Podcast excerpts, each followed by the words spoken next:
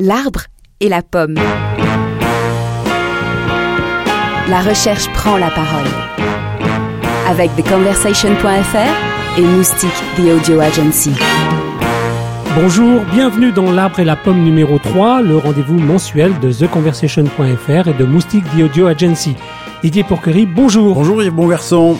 Alors le mois dernier, dans une émission qui a été très suivie, je crois, nous nous sommes penchés sur notre cerveau. Aujourd'hui, Didier, nous partons à la découverte d'un monde en pleine mutation.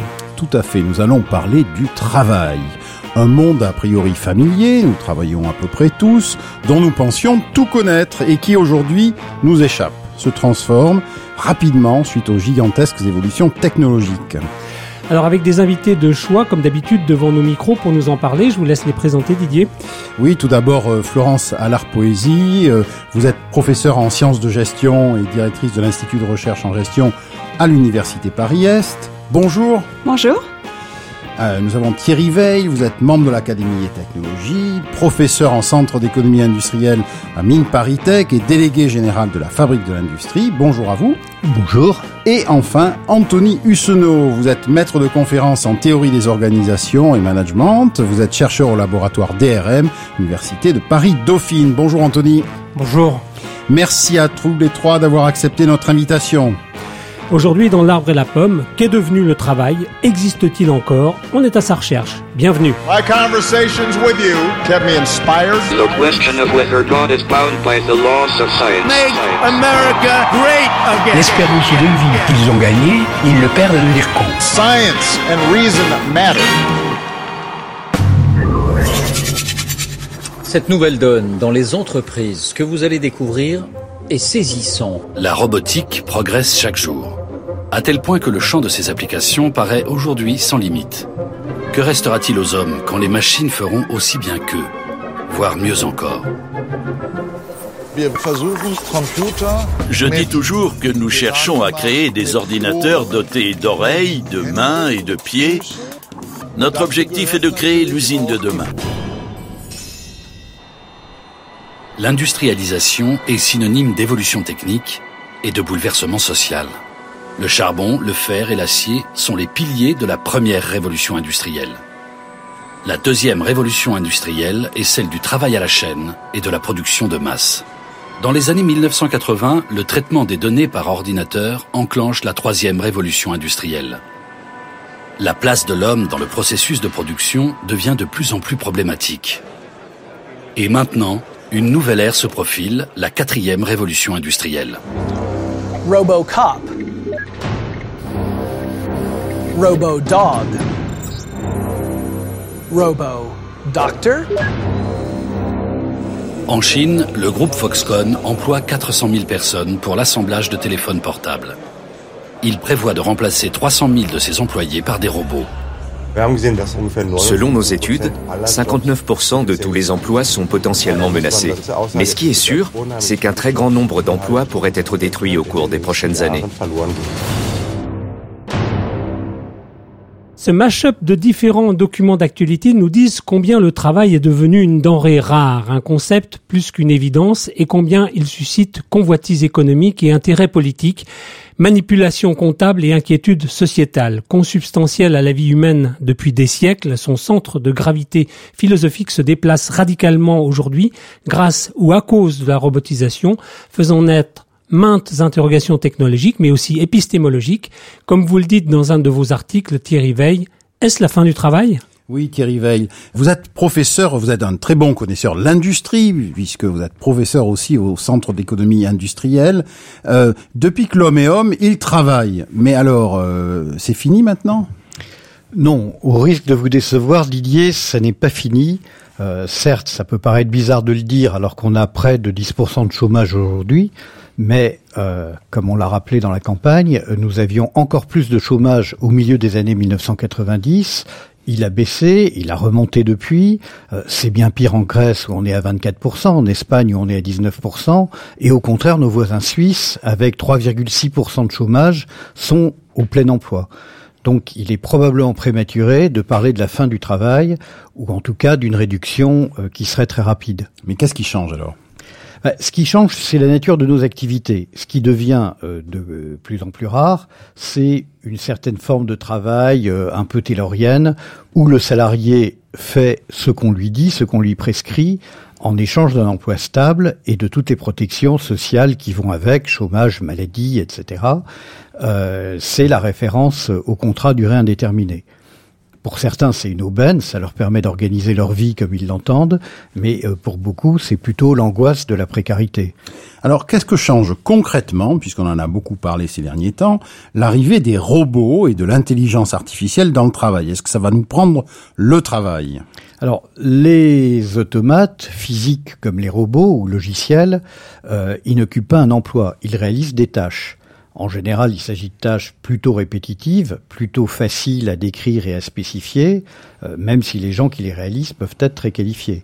Il s'agit par exemple de faire une soudure ou de visser un boulon, mais avec beaucoup de régularité et de précision. Il peut même s'agir de tâches plus intellectuelles, par exemple de rendre compte des résultats d'un match de foot ou des cours de la bourse, ou euh, de trouver sur Internet le dernier article de Florence. Tout ça, les robots réalisent ces tâches, mais ils n'occupent pas un emploi. Et les personnes qui n'ont plus besoin de s'occuper de ces tâches, en général, si elles sont assez qualifiées, euh, peuvent en faire d'autres, euh, souvent plus intéressantes, moins répétitives, qui demandent beaucoup plus euh, de capacité de réaction en fonction du contexte. Par exemple, vous répondez à un client énervé qui a un besoin particulier. Oui, ça, alors ça c'est quand même les, les entreprises qui achètent des robots, c'est-à-dire qui investissent dans des robots ou qui investissent dans l'intelligence artificielle, c'est quand même elles vont avoir besoin de moins de salariés. Elles vont avoir besoin de moins de salariés pour réaliser euh, la tâche euh, que va faire le robot. Euh, en revanche, si tout va bien, le fait d'avoir recours à l'intelligence artificielle ou à des robots va leur permettre d'être plus productives, donc éventuellement de gagner des parts de marché par rapport à leurs concurrentes et de croître. Euh, et donc, si elles croissent, elles ont euh, de nouveaux besoins de personnel et d'emploi. C'est d'ailleurs ce qu'on observe, puisque 90% des PME qui bénéficient des aides publiques pour l'achat d'un premier robot, euh, quelques mois après, ont un emploi en croissance. Mais alors, cette robotisation montre quand même, enfin, quand on regarde l'économie française, qu'il y a eu une perte d'emploi quand même dans ces dernières années, surtout dans l'industrie. Il y a eu euh, des pertes d'emplois très lourdes dans l'industrie. Est-ce qu'elles sont corrélées aux robots? C'est difficile à dire, puisque les pays qui ont euh, le plus investi dans les robots sont ceux qui ont le mieux maintenu leur industrie.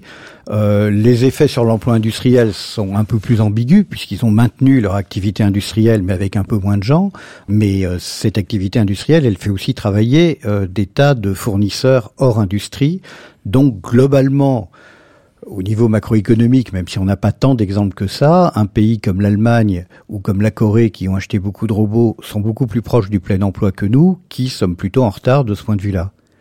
Finalement, vous parliez de création d'emplois à côté des robots. Alors, à côté des robots, euh, il y en a beaucoup.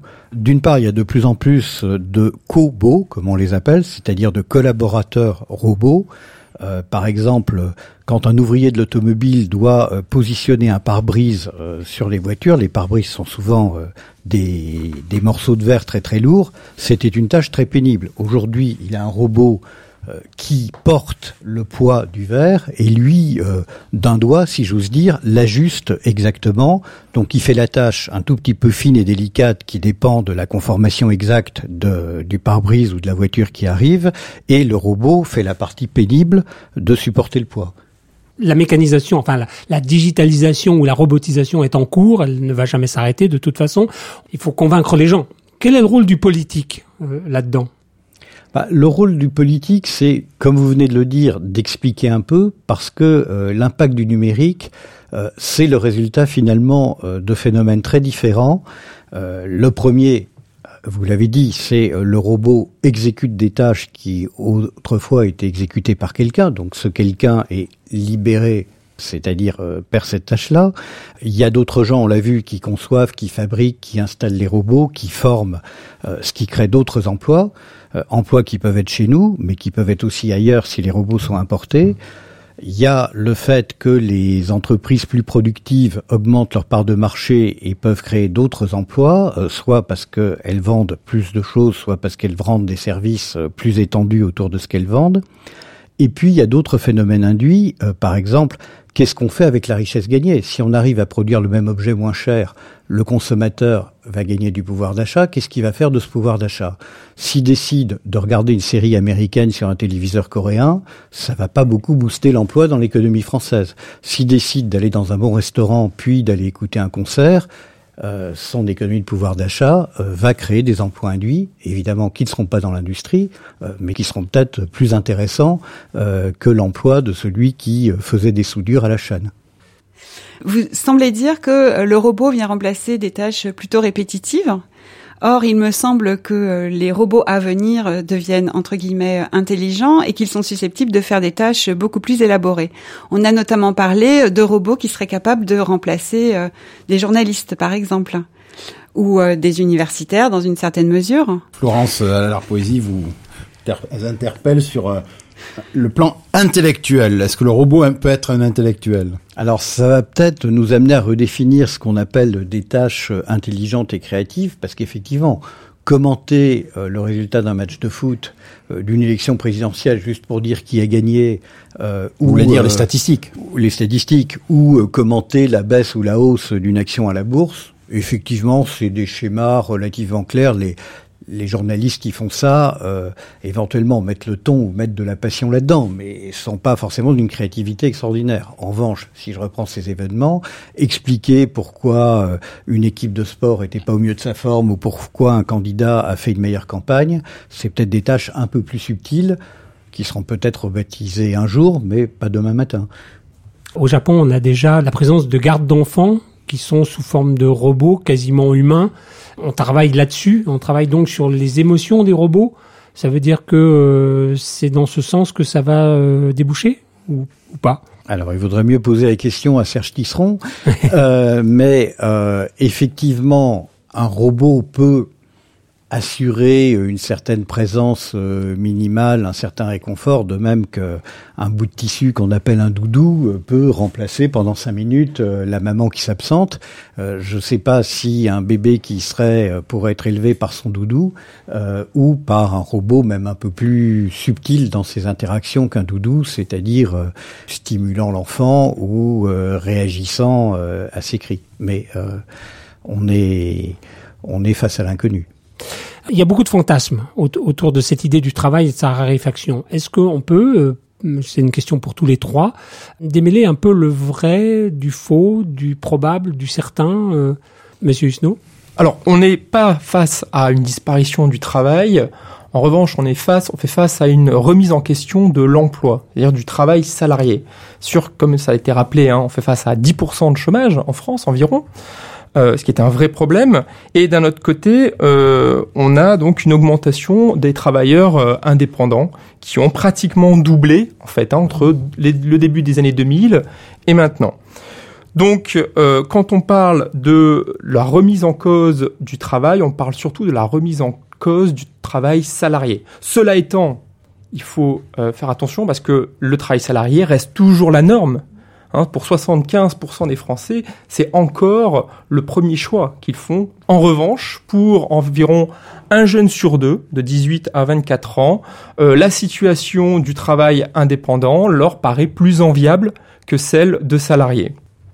Et cette mutation du travail, elle est à la fois euh, porteuse euh, et d'espoir et de crainte dire porteuse d'espoir parce que le travail indépendant notamment permet à toute une population d'expérimenter de nouvelles pratiques de travail, de se lancer dans de nouvelles aventures entrepreneuriales, et en même temps, c'est source de crainte parce que euh, il y a toute une catégorie de la population qui subit ces mutations. Et c'est ce qu'on appelle notamment la gig economy. Ce sont les chauffeurs Uber, ce sont les livreurs Deliveroo euh, qui sont dans des situations euh, plus ou moins précaires. Vous pourriez rappeler à nos auditeurs ce que c'est que la gig economy alors la gig economy, ça consiste tout simplement le fait que les travailleurs indépendants soient payés à la tâche essentiellement et euh, pour les cas les plus problématiques d'entre eux, c'est qu'ils ne travaillent que pour un seul client.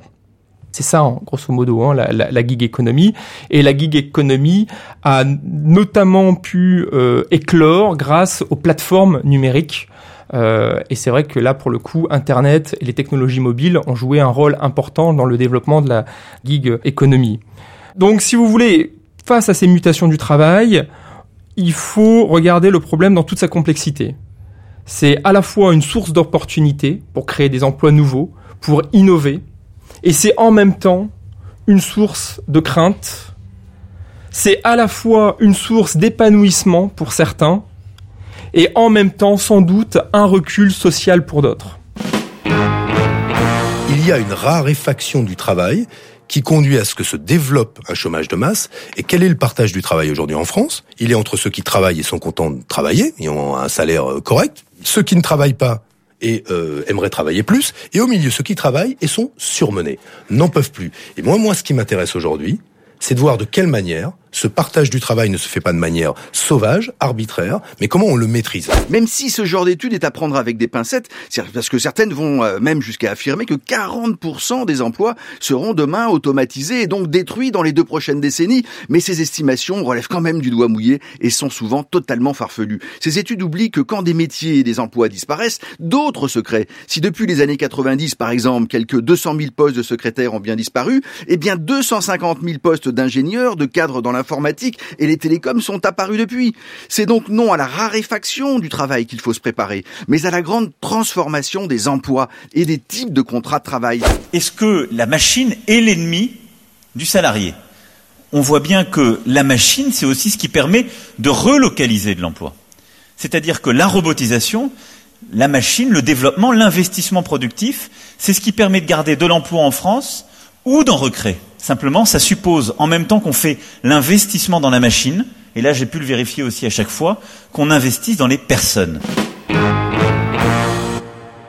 Vous venez d'entendre une compilation audio à la fois de réflexions politiques mais aussi d'imprécations diverses sur les mutations du travail qui attestent de la profondeur de la révolution en cours. Les usines et les entrepôts sans humains sont déjà une réalité, on l'a vu, euh, avec une révolution numérique qui détruit plus d'emplois qu'elle n'en crée.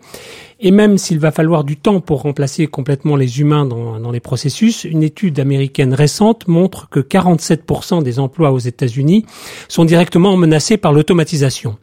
Alors, euh, si à l'instar de Bernard Stiegler dans le livre L'emploi est mort, vive le travail, il convient d'insister sur les opportunités qu'offre pareille mutation, la transition entre modèle actuel et ce qu'on pourrait appeler l'économie, c'est-à-dire l'utilisation des bénéfices de la technologie de l'information dans l'organisation de l'économie, cette transition, disais-je, promet d'être brutale et sans nuance. Alors Anthony Chenot, on revient vers vous. Euh, je rappelle que vous êtes maître de conférence en théorie des organisations en management à Dauphine. Il faut craindre cette mutation. On parle de mutation. Chaque fois qu'on parle de mutation dans une société, il y a de la crainte. Vous avez écrit plusieurs papiers là-dessus dans, dans The Conversation. Qu'est-ce que vous sentez euh, qui change? Alors sur ces mutations en cours, il y a au moins euh, deux, deux sujets. Hein, celui qui consiste à traiter de la transformation du travail salarié et celui qui consiste à euh, traiter du travail indépendant. Sur le travail salarié, donc c'est-à-dire celles et ceux qui travaillent dans une entreprise, euh, il y a un constat qu'on fait de plus en plus, c'est que le travail sort de l'entreprise. Et au-delà de ça, il sort en fait des cadres traditionnels. C'est-à-dire qu'il y a une remise en cause du temps et de l'espace du travail, même pour les salariés. Euh, la fin du bureau individuel, par exemple, sur l'espace, la remise en cause des open space. Aujourd'hui, c'est à peu près un tiers des salariés qui peuvent travailler en télétravail, c'est-à-dire depuis leur domicile. Ce sont des salariés qui peuplent de plus en plus les espaces de coworking, c'est-à-dire des espaces de travail euh, que l'on peut louer à la journée ou à l'heure.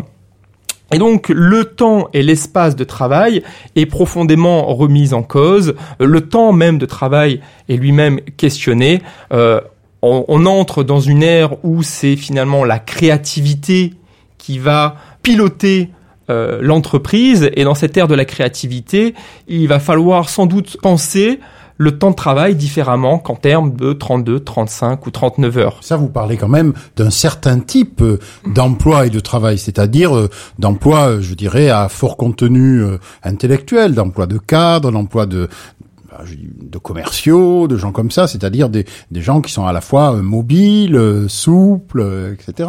Ça ne concerne pas tout le monde, on est bien d'accord. Alors vous avez tout à fait raison de le préciser, hein, ça ne concerne pas tout le monde. Ça concerne, j'ai envie de dire, un petit peu les, gagnants avant tout de cette de cette transformation en cours. Euh, mais mais pour autant. Euh, il faut également bien comprendre que, comme ça a été rappelé par, par Thierry la robotisation, l'automatisation va entraîner sans doute une transformation majeure d'un certain nombre d'emplois dans lesquels, en fait, pour lesquels on va pouvoir automatiser tout un certain nombre de tâches répétitives. Alors certaines tâches ne pourront pas être automatisées, même, des tâches manuelles. Hein, on ne voit pas, par exemple, euh, des robots remplacer euh, les boulangers. Mais en revanche, il y a un certain nombre d'emplois qui vont être transformés des emplois dans lesquels les tâches répétitives risquent de disparaître au profit de tâches plus créatives. Donc ça, c'était là. Vous parliez de là des, de l'emploi salarié, puis vous parlez aussi des indépendants. Sur les, les indépendants, comme j'ai dit euh, tout à l'heure, on fait face aujourd'hui à une catégorie de la population, notamment plutôt jeune, qui a envie euh, d'aventure professionnelle et et, et privés aussi, dans leur vie privée. Et finalement, les, les start-upers, en tout cas c'est un petit peu euh, la, la, l'idée qui nous est vendue, hein, les start-upers apparaissent aujourd'hui comme les aventuriers du 21e siècle. Ce sont ceux qui partent à la découverte de nouveaux continents, de nouveaux territoires inconnus, notamment dans les nouvelles technologies. Et les nouveaux héros ben, sont celles et ceux qui créent des start-up et qui connaissent un succès euh, fulgurant. Donc l'entrepreneuriat apparaît pour une partie de la population comme un nouveau style de vie. C'est plus uniquement une économie, une activité économique, c'est également une façon de vivre, une façon de voyager, une façon de rencontrer l'autre, une façon de, de créer cette idée d'indépendance là que vous soulignez, euh, elle m'interpelle quand même parce que moi j'ai en tête, euh, je voudrais que vous nous expliquiez ce que c'est que le turc mécanique, ce que sont ces jobs dans lesquels à partir d'une plateforme, par exemple euh, euh, une plateforme euh, de vidéo comme YouTube, etc. Eh bien, vous pouvez pour quelques centimes faire des traductions ou des. Alors, il y a pas mal de gens qui se branchent là-dessus. En Inde, notamment, il y a beaucoup de travailleurs qui se branchent sur ces turcs mécaniques hein, qui, qui, existent. Il y a trois ou quatre plateformes comme ça et qui gagnent leur vie si on peut dire, en faisant des traductions ou des calculs ou des choses comme ça. Ça, c'est l'indépendance aussi. Alors, il y a deux choses. Le travail indépendant, c'est pas un travail solitaire. Le grand, ce qu'il faut bien comprendre, c'est que le travail indépendant est avant tout collaboratif. Ça, c'est pas parce que c'est le statut qui est indépendant. D'accord. Après, ces travailleurs indépendants travaillent avec de nombreuses personnes. Ils peuvent même monter de gros projets qui nécessitent beaucoup de ressources. Euh, et notamment les plateformes que vous évoquez euh, permettent cette mise en relation entre différents euh, indépendants.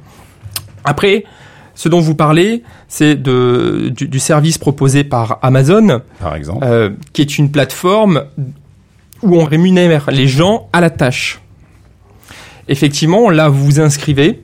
En face de vous, vous avez des entreprises qui ont des missions, qui sont découpées en micro-tâches et vous réalisez quelques micro-tâches et vous êtes payé à la micro-tâche. Là, on, on peut, ça peut être des tâches qui demandent un haut niveau de qualification, mais ça peut être également des tâches qui n'exigent pas, par exemple, qui n'exigent pas, voilà, qui n'exigent pas de, de, de, qualification. Alors, c'est pour certaines personnes un, un outil fabuleux parce que ça leur permet de gérer leur vie, leur temps de travail, leur vie professionnelle comme ils l'entendent, en travaillant à la tâche, en travaillant avec celles et ceux avec qui ils souhaitent travailler, en mm. travaillant avec les entreprises sur les projets qu'ils souhaitent euh, réaliser. Et, mais en même temps, c'est source de précarité pour toutes celles et ceux qui euh, subissent ce système. Alors, on parle donc de tout ce qui bouge et on parle aussi de cette expression euh, réinventer le travail, c'est-à-dire que euh, on va, euh, on, on, a l'impression là que il est en train de se passer quelque chose de volontaire de la part de tous les acteurs économiques pour réinventer tout. Alors, pourriez-vous nous en dire un mot quand même pour pour synthétiser tout ça? Si on est si nombreux à parler de cette réinvention du travail, c'est parce qu'on fait face à un problème de société. D'abord, c'est un problème économique. Hein, de nombreux euh, indépendants, euh, de nombreux start-upers, c'est-à-dire les personnes qui se lancent dans, l'aventure entrepreneuriale, créent leur entreprise parce qu'ils tout simplement ils ne trouvent pas d'emploi, et même pour les plus qualifiés d'entre eux. Mais d'autre part, c'est aussi parce qu'il y a une envie d'exercer un emploi que je qualifie de sensationnel, même s'il y a un petit point d'ironie derrière, mais c'est-à-dire un travail qui a du sens, qui fait sens, et un travail qui va procurer des sensations. Voilà, donc le travail devient une, une expérience. on est dans l'ordre, dans le domaine de l'expérientiel. C'est-à-dire que le travail va, doit être euh, une quête d'expériences mémorables euh, à travers lesquelles le travailleur va pouvoir créer son identité. Et bien évidemment, on est là dans une narration extrêmement euh, positive et fantasmée de la réussite au travail et de ces nouvelles transformations du travail. En revanche, ce qu'on peut pas non plus euh, ignorer, c'est qu'il y a des personnes qui ont envie d'expérimenter euh, de nouvelles formes de travail, qui ont envie d'expérimenter de nouvelles pratiques, de nouvelles formes de collaboration, de nouveaux et également de nouveaux modes de vie. C'est intéressant de vous entendre tout à l'heure parler de, du nombre d'étudiants qui, euh, quand ils sortent de leurs études, euh, ont envie plutôt d'être indépendants plutôt que de rentrer dans une grande entreprise. Alors là... Euh... Juste, euh, pour moi, c'est quand même du déclaratif. Ça, c'est le premier point. Et on se rêve, bien sûr, plus entrepreneur que salarié d'un grand groupe. Et euh, quand on a les étudiants en face à face, en tout cas pour ce qui concerne les étudiants que, avec lesquels je travaille, qui sont de l'université de Créteil et pas euh, parisiens.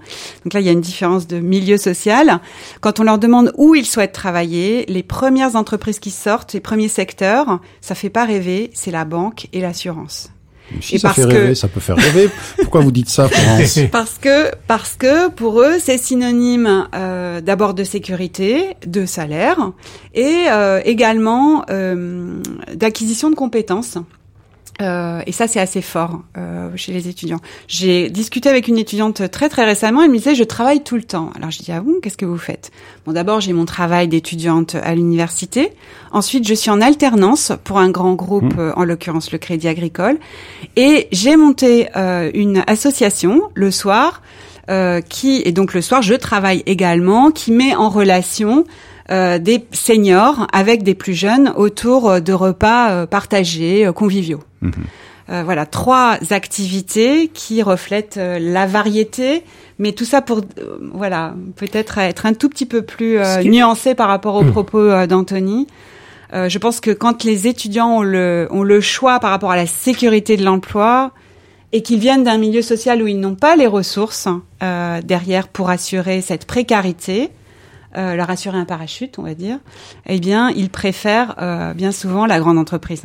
Je, je, note que vous avez utilisé le mot activité. Donc là, déjà, on a on a trois mots sur lesquels on a euh, avec lesquels vous avez vous avez euh, travaillé depuis tout à l'heure. Travailler, c'est le cas de le dire. Le mot emploi, le mot travail et le mot activité. activité. Hein, et donc là, on a bien vu que dans l'exemple que vous donniez, c'était trois activités, dont une était un travail euh, rémunéré. rémunéré. Ce qui est, ce qui est intéressant, euh, Florence, à l'art poésie, c'est que euh, vous parliez de vos étudiants qui rêvent de travailler dans des grands groupes tels que l'assurance et les banques, qui sont les deux secteurs les plus menacés par une mutation prochaine. Ça me fait rebondir sur une question pour vous, Anthony. Est-ce que tous les secteurs vont être touchés? De toute façon Personne ne va y échapper. Vous parliez du boulanger tout à l'heure. Dans une certaine mesure, vous avez raison, tous les secteurs vont, être touchés et sans doute spécialement le secteur de la banque et de l'assurance. Cette transformation du travail, hein, il faut bien comprendre qu'elle touche à la fois le travail salarié et le travail euh, indépendant. Si on, on insiste tant sur le travail indépendant, c'est que peut-être c'est auprès des indépendants que sont en train d'émerger des pratiques nouvelles. Mais ces pratiques nouvelles sont très rapidement réappropriées par l'entreprise. Il suffit de, voir le nombre d'entreprises qui sont en train de repenser leurs espaces de travail. Alors c'est pas parce que vous changez vos espaces de travail que vous changez vos pratiques, mais en tout cas, euh, dans ces démarches de rénovation des bâtiments et de réaménagement des espaces de travail, il y a également une volonté de repenser les pratiques de travail, de repenser les relations hiérarchiques entre les gens et les modes de collaboration. Et donc on, on arrive sur des modèles organisationnels qui sont euh, beaucoup plus euh, informel, hein, euh, rhizomique, c'est-à-dire que l'on travaille avec différentes parties prenantes, différentes personnes, qui soient des personnes qui sont dans l'entreprise et hors de l'entreprise, euh, avec des collaborations qui sont beaucoup plus ouvertes, et avant tout des organisations, une organisation du travail qui est basée sur le projet, sur les projets. Hein, c'est-à-dire que dans une économie de l'innovation, le projet devient un petit peu l'unité, devient l'unité de l'organisation. Et dans ces projets, il y a des membres qui sont à la fois des salariés, mais également des indépendants, des startups, etc. La société que vous nous décrivez en creux, c'est une société de formation euh, permanente pour tout le monde et tout le temps? Thierry Veil. Euh, de toute façon, les mutations du travail feront qu'effectivement, euh, il faudra se former pour être capable d'évoluer. Je, voudrais réagir à ce qui vient d'être dit, parce qu'on parle quand même des côtés sympas euh, du travailleur très compétent qui va pouvoir trouver son compte dans la gig économie parce qu'il va passer euh, d'un projet super à un autre projet super. La gig économie ou le turc mécanique dont parlait euh, Didier, c'est également euh, des gens qui au Bangladesh touchent quelques dizaines de dollars pour faire 1000 likes, c'est-à-dire qu'ils vont euh, s'enregistrer sous des tas d'adresses IP différentes et dire combien ils ont trouvé sympa votre dernière publication, ce qui va vous permettre de devenir très populaire pour quelques dizaines de dollars, ça les vaut sans doute sur les réseaux sociaux. Euh, je ne sais pas si eux vivent l'activité et le travail de la même manière que le travailleur intellectuel qui servent un projet ou un autre, ou même que la personne relativement nantie de Créteil, qui ayant réussi à euh, s'assurer un revenu par son alternance dans une banque, euh, va pouvoir euh, à la fois faire des études et se former et avoir une activité sociale parce que son existence est déjà assurée. en fait, ce qui me paraît un peu polluer le débat, c'est que on confond, parce que c'est le cas aujourd'hui, le statut de salarié et les sécurités qui vont avec. Mais ce statut de salarié, il est récent. Donc, on, si on regarde juste les dix dernières années, euh, Anthony a raison, euh, il y a un peu plus d'indépendants et un peu moins de salariés. Mais c'est seulement depuis 1870 qu'une majorité des Français a le statut de salarié et ça a augmenté régulièrement pour atteindre à peu près 90% de la population euh, au début des années 2000 et depuis ça décroît un peu. Mais le salaire et les sécurités qui vont avec, c'est une conquête sociale, diraient les syndicats, est quelque chose euh, de relativement récent. Vous voulez rajouter quelque chose, Florence? On, on, revient au louage de service du 19e siècle. On en reparle. C'est comme ça qu'on... on en reparle tout de suite.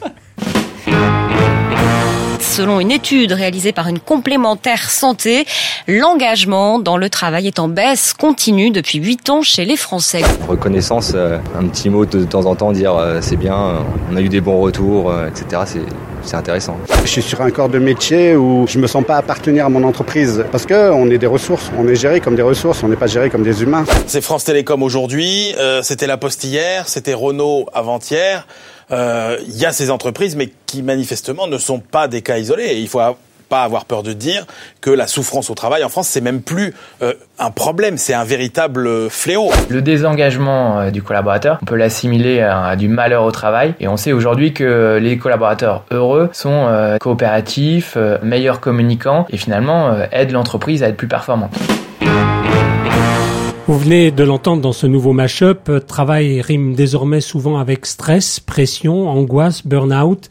Et un concept nouveau est apparu, reconnu et théorisé désormais, la souffrance au travail. Travail émancipé ou travail aliéné objet d'une critique radicale chez Marx à la fin du XIXe siècle, dans laquelle le salariat constitue intrinsèquement la source de domination de la bourgeoisie sur le prolétariat, le travail n'a pourtant cessé de muter pendant le XXe siècle, accompagnant l'urbanisation et l'avènement de sociétés fondées sur la prédominance du tertiaire. Aujourd'hui, face à la digitalisation et à la mondialisation, nouveaux enjeux, nouvelles souffrances, mais pas seulement. Alors Florence Salard Poésie, vous êtes professeure en sciences de gestion et directrice de l'Institut de recherche en gestion à l'université Paris-Est. Alors cette réinvention du travail, est-ce qu'elle est, on en a parlé un petit peu tout à l'heure, est-ce qu'elle est un leurre? Finalement, est-ce que euh, dans cette euh, nouvelle présentation euh, des tâches, on parlait tout à l'heure, par exemple, de, de, de, la fin du bureau, de la fin de l'espace de travail. est-ce que tout ça, ça ne crée pas de nouvelles, de nouvelles souffrances? J'essaye de d'être objectif là-dessus je pense pas que la numérisation, l'introduction des robots ait finalement euh, euh, conduit à une réinvention radicale du, du, travail ou même le smartphone. Euh, et que donc euh, on nous attend pour le réinventer ou pour le ou pour le repenser. En fait, le travail, il a toujours euh, il a toujours évolué et ce qui change sans doute les 20 dernières années, c'est l'accélération de ces de ces modifications. Euh, sous l'effet cette notamment. accélération, elle est peut-être source de stress oui, aussi. Oui, tout à fait. Donc euh, notamment sous l'effet de l'introduction massive. Euh, alors on parle de numérisation, mais tout simplement l'informatisation hein, depuis mmh. le début des années 90. Donc ça suppose, vous l'avez souligné, hein, de s'adapter en permanence, d'adapter en permanence ses compétences. Et Anthony l'a beaucoup développé. Ce sera de manière accélérée. Euh, mais surtout, euh, et ça c'est de manière, de mon point de vue, beaucoup plus euh, insidieuse, ça suppose pour nous tous de rendre visible notre travail. Les technologies de l'information et de la communication, elles permettent à tout un chacun de montrer ce qu'il fait au sein de l'entreprise et à l'extérieur de l'entreprise. Donc à l'insécurité qu'induit le changement euh, permanent, la pression, s'ajoute une menace qui, me semble-t-il, est plus forte, insidieuse. Euh, si je rends compte, et je suis capable de rendre compte en permanence de mon travail dans ses moindres détails, je deviens comparable à d'autres, je n'ai plus de savoir spécifique, euh, je ne suis plus indispensable et je suis remplaçable. C'est le contrôle alors, le contrôle total. oui, mais c'est dans les années 70, excusez-moi. Exactement. Mais, le, mais sauf que c'est moi qui le, qui, euh, je n'ai pas besoin d'être contrôlé. C'est moi qui rends compte de mon travail. D'accord. Donc je peux être remplacé par un collègue, un apprenti, un stagiaire. On le voit beaucoup euh, dans les grandes entreprises, ou par un travailleur indépendant. Euh, il y a quelques années déjà, j'étais en visite euh, pour euh, voir un étudiant que j'encadrais et la responsable, donc c'était chez IBM, la responsable, elle dit à l'étudiant, c'est un bon apprenti, il est accountable. Alors accountable, ça veut dire qu'il est non seulement capable de rendre compte euh, de son travail, euh, mais qu'il le fait de manière régulière. Tous les soirs, dans l'ordinateur, il saisit ce qu'il a fait. Demain, il peut euh, être renvoyé. C'est pas un problème en soi puisque on a un compte rendu journalier de l'ensemble des activités et de ce qu'il a réalisé. Et donc oui, euh, l'accélération des changements sont un, souci. Hein. De nombreux euh, de nombreux chercheurs, sociologues ont souligné que le fait de changer en permanence, c'était source de stress. Mais à cela s'ajoute le fait que vous êtes aujourd'hui, euh, n'importe qui est en concurrence avec tous les autres, puisque votre travail est comparable et visible. Que vous soyez médecin, journaliste ou enseignant-chercheur. Alors votre, vous insistez quand même euh, dans, dans, votre travail sur l'opportunité que ces multiples transformations euh, offrent pour repenser notre définition du travail. On l'a un petit peu abordé tout à l'heure avec travail, activité. Qu'est-ce que vous voulez dire par là? Moi, j'irais plus loin que simplement euh, de dire que le travail déborde les frontières euh, de l'espace et du temps. Euh, puisqu'on en est à réinventer, allons jusqu'au bout. Euh, travailler, c'est pas simplement comme le disent déjà les économistes, hein, mais l'oublie peut-être les politiques. Euh, c'est pas simplement avoir une activité rémunérée, qu'elle soit salariée ou euh, indépendante. Quand je rentre chez moi, je fais aussi du travail. Les économistes le considèrent comme étant du travail. Le travail domestique, c'est un travail. On parle de travail bénévole, on parle aussi de travail militant. Ça a une valeur sociale, sans ces différentes dimensions, la société ne tiendrait pas hein, si on s'en tenait simplement euh, au travail euh, rémunéré et échangeable dans un espace marchand. Euh, donc il conviendrait selon moi également de d'inclure dans notre définition du travail ces différentes activités qui créent des biens et des services. Est-ce que vous allez jusqu'à dire, comme certains penseurs aujourd'hui, que quand on est sur Facebook, quand on est sur les réseaux sociaux, on travaille? Et on, on, on, produit du travail qui, qui bénéficie à Facebook et à, Twitter euh, D'une certaine manière, une micro-contribution, oui. Mais euh, plus simplement, euh, quand euh, vous vous rentrez chez vous, que vous vous occupez de vos enfants, quand vous faites le ménage chez vous, vous vous occupez de euh, vos parents dépendants, c'est une forme de travail, de travail domestique. Pour continuer là-dessus, pour moi, ce serait important que, que euh, prenne vraiment en compte ces différentes dimensions. Elles sont insuffisamment euh, valorisées dans notre société. Toutes les injonctions médiatiques, politiques, euh, sont orientées vers la professionnalisation euh, de, de l'éducation et de l'enseignement supérieur et de la recherche. cette professionnalisation, elle est entendue comme étant pour aboutir à un travail rémunéré dans le secteur marchand et pas dans les autres espaces. Or, nous ne sommes pas que des travailleurs rémunérés dans cet espace. Nous sommes aussi autre chose. Il y a un travail dont on n'a pas beaucoup parlé, euh, euh, et ça, je m'adresse aussi à, l'ensemble de notre de notre panel du jour. Euh, c'est euh, tout ce qui est euh, travail à l'aide à la personne. C'est-à-dire qu'on on a l'impression que le, travail, c'est soit du travail intellectuel de cadre, etc., soit du travail en usine. Mais ce qui va se développer le plus, et on le voit bien d'ailleurs, là où ça crée de l'emploi, c'est quand même le travail d'aide d'aide à la personne. Alors ça aussi, c'est un travail qui qui est euh, qui est en train de changer euh, Comment comment ça se passe les uns et les autres Qu'est-ce que vous avez à dire là-dessus? Euh, je pense que c'est un travail qui est pour le moment qui est très très important puisque notre société va quand même vers un vieillissement majeur et on n'est pas encore du tout, je pense, prêt à la fois à penser cette dimension de notre société et tout ce qu'elle induit en termes de transformation, mais également en termes de valorisation. Ce sont des emplois qui sont euh, peu rémunérés, où les personnes sont là pour le coup isolées. On voit peut-être l'opportunité de créer euh, au travers des outils collaboratifs, bah voilà, des espaces de rencontre pour pour que ces personnes sortent, qui s'occupent des de nos anciens par exemple ou de nos enfants sortent de leur isolement. Mais tout ça, ça reste à inventer. Mais encore faut-il le valoriser d'une manière ou d'une autre. Or, pour le moment, me semble-t-il, ça reste des emplois qui sont euh, peu qualifiés, qui le deviennent de plus en plus, mais surtout peu valorisés euh, financièrement. Ça, ça, commence à arriver. Il y a des plateformes qui se créent. Je pense à des plateformes de, par exemple, de ménage de gens, de gens qui se mettent en, en, en commun pour créer une plateforme numérique de façon à ce que ils puissent démarcher des entreprises, par exemple. Nous, on en fait partie, par exemple, chez Moustique. On est régulièrement démarché par des gens qui ont créé une start-up où ils proposent euh, leurs services pour nettoyer les bureaux, par exemple. Et on voit bien que derrière, c'est pas une entreprise euh, traditionnelle, ce sont des gens qui ont mis leurs euh, compétences en commun pour justement essayer de se fédérer en quelque sorte. Alors, on a juste abordé tout à l'heure la question de la, souffrance au travail. Cette souffrance, elle est, on a, on, a tous des exemples classiques de stress, de, de, de dans la tête, de, de ce qui s'est passé il y a quelques années à France, euh, France Télécom. Euh, mais est-ce que ces mutations du travail euh, Florence euh, à l'art poésie, mais peut-être aussi euh, Anthony euh, Est-ce qu'il y en a d'autres, d'autres souffrances qui sont créées par ce qui se vit aujourd'hui dans la, la mutation du travail?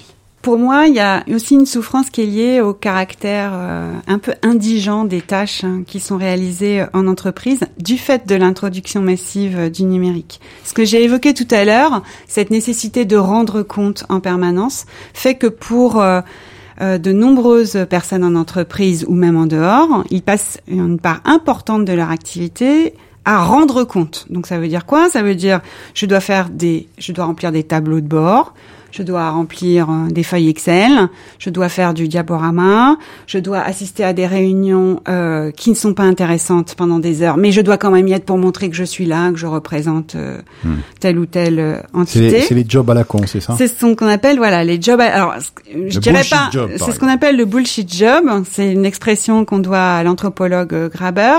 Alors c'est pas que je dirais pas jusqu'à dire que et à vilipender certains métiers en particulier, mais je pense qu'il y a quand même pas mal de temps que nous consacrons à des bullshit activités. Donc, euh, pour parler français, euh, des activités de merde qui consistent à faire voir euh, ce que l'on fait.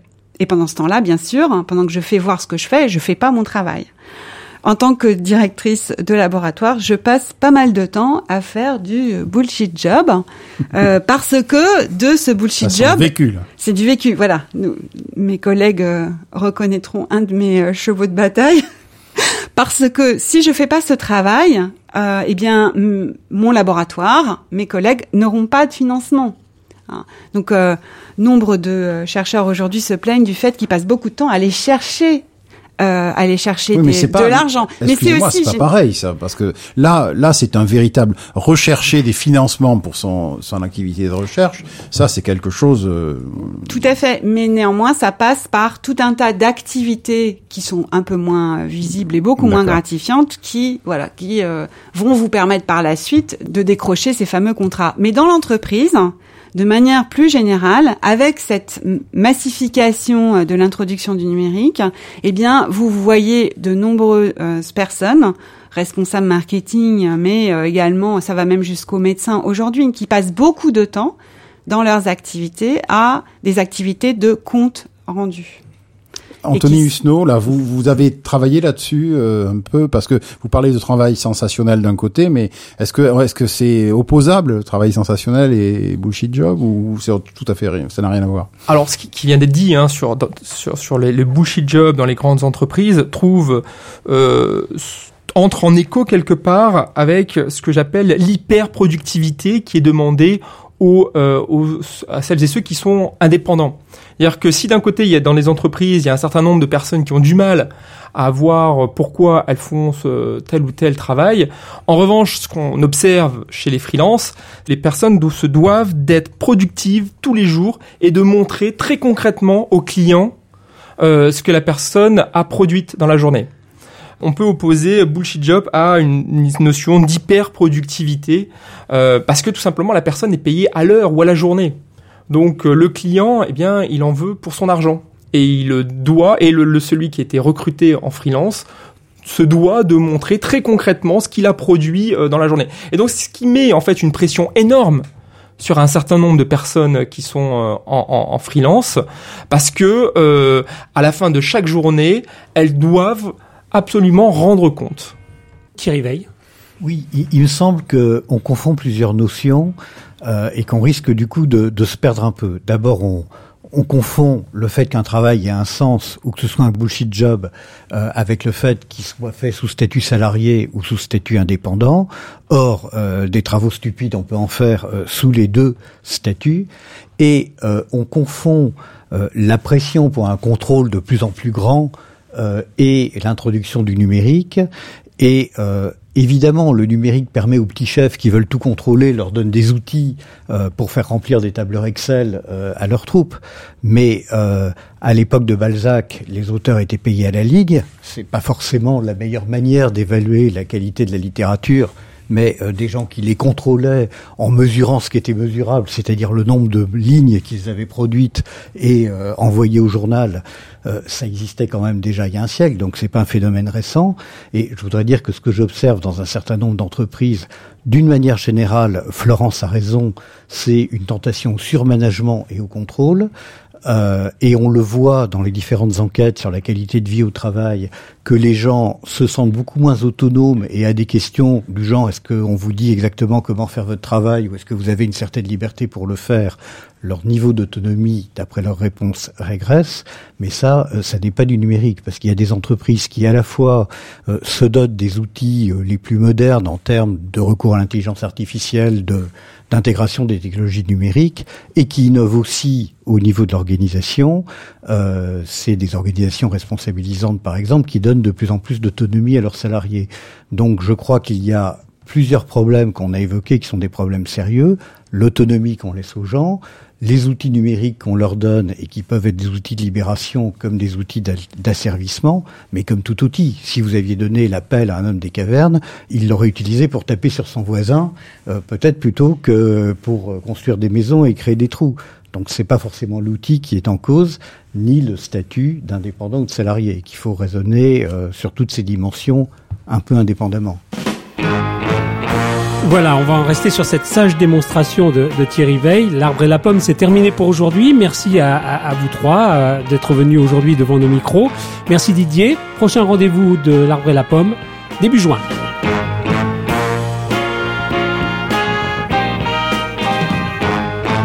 Cette émission a été préparée et présentée par Didier Pourquerie et Yves Bongarçon. Elle a été réalisée par Joseph Caraballona.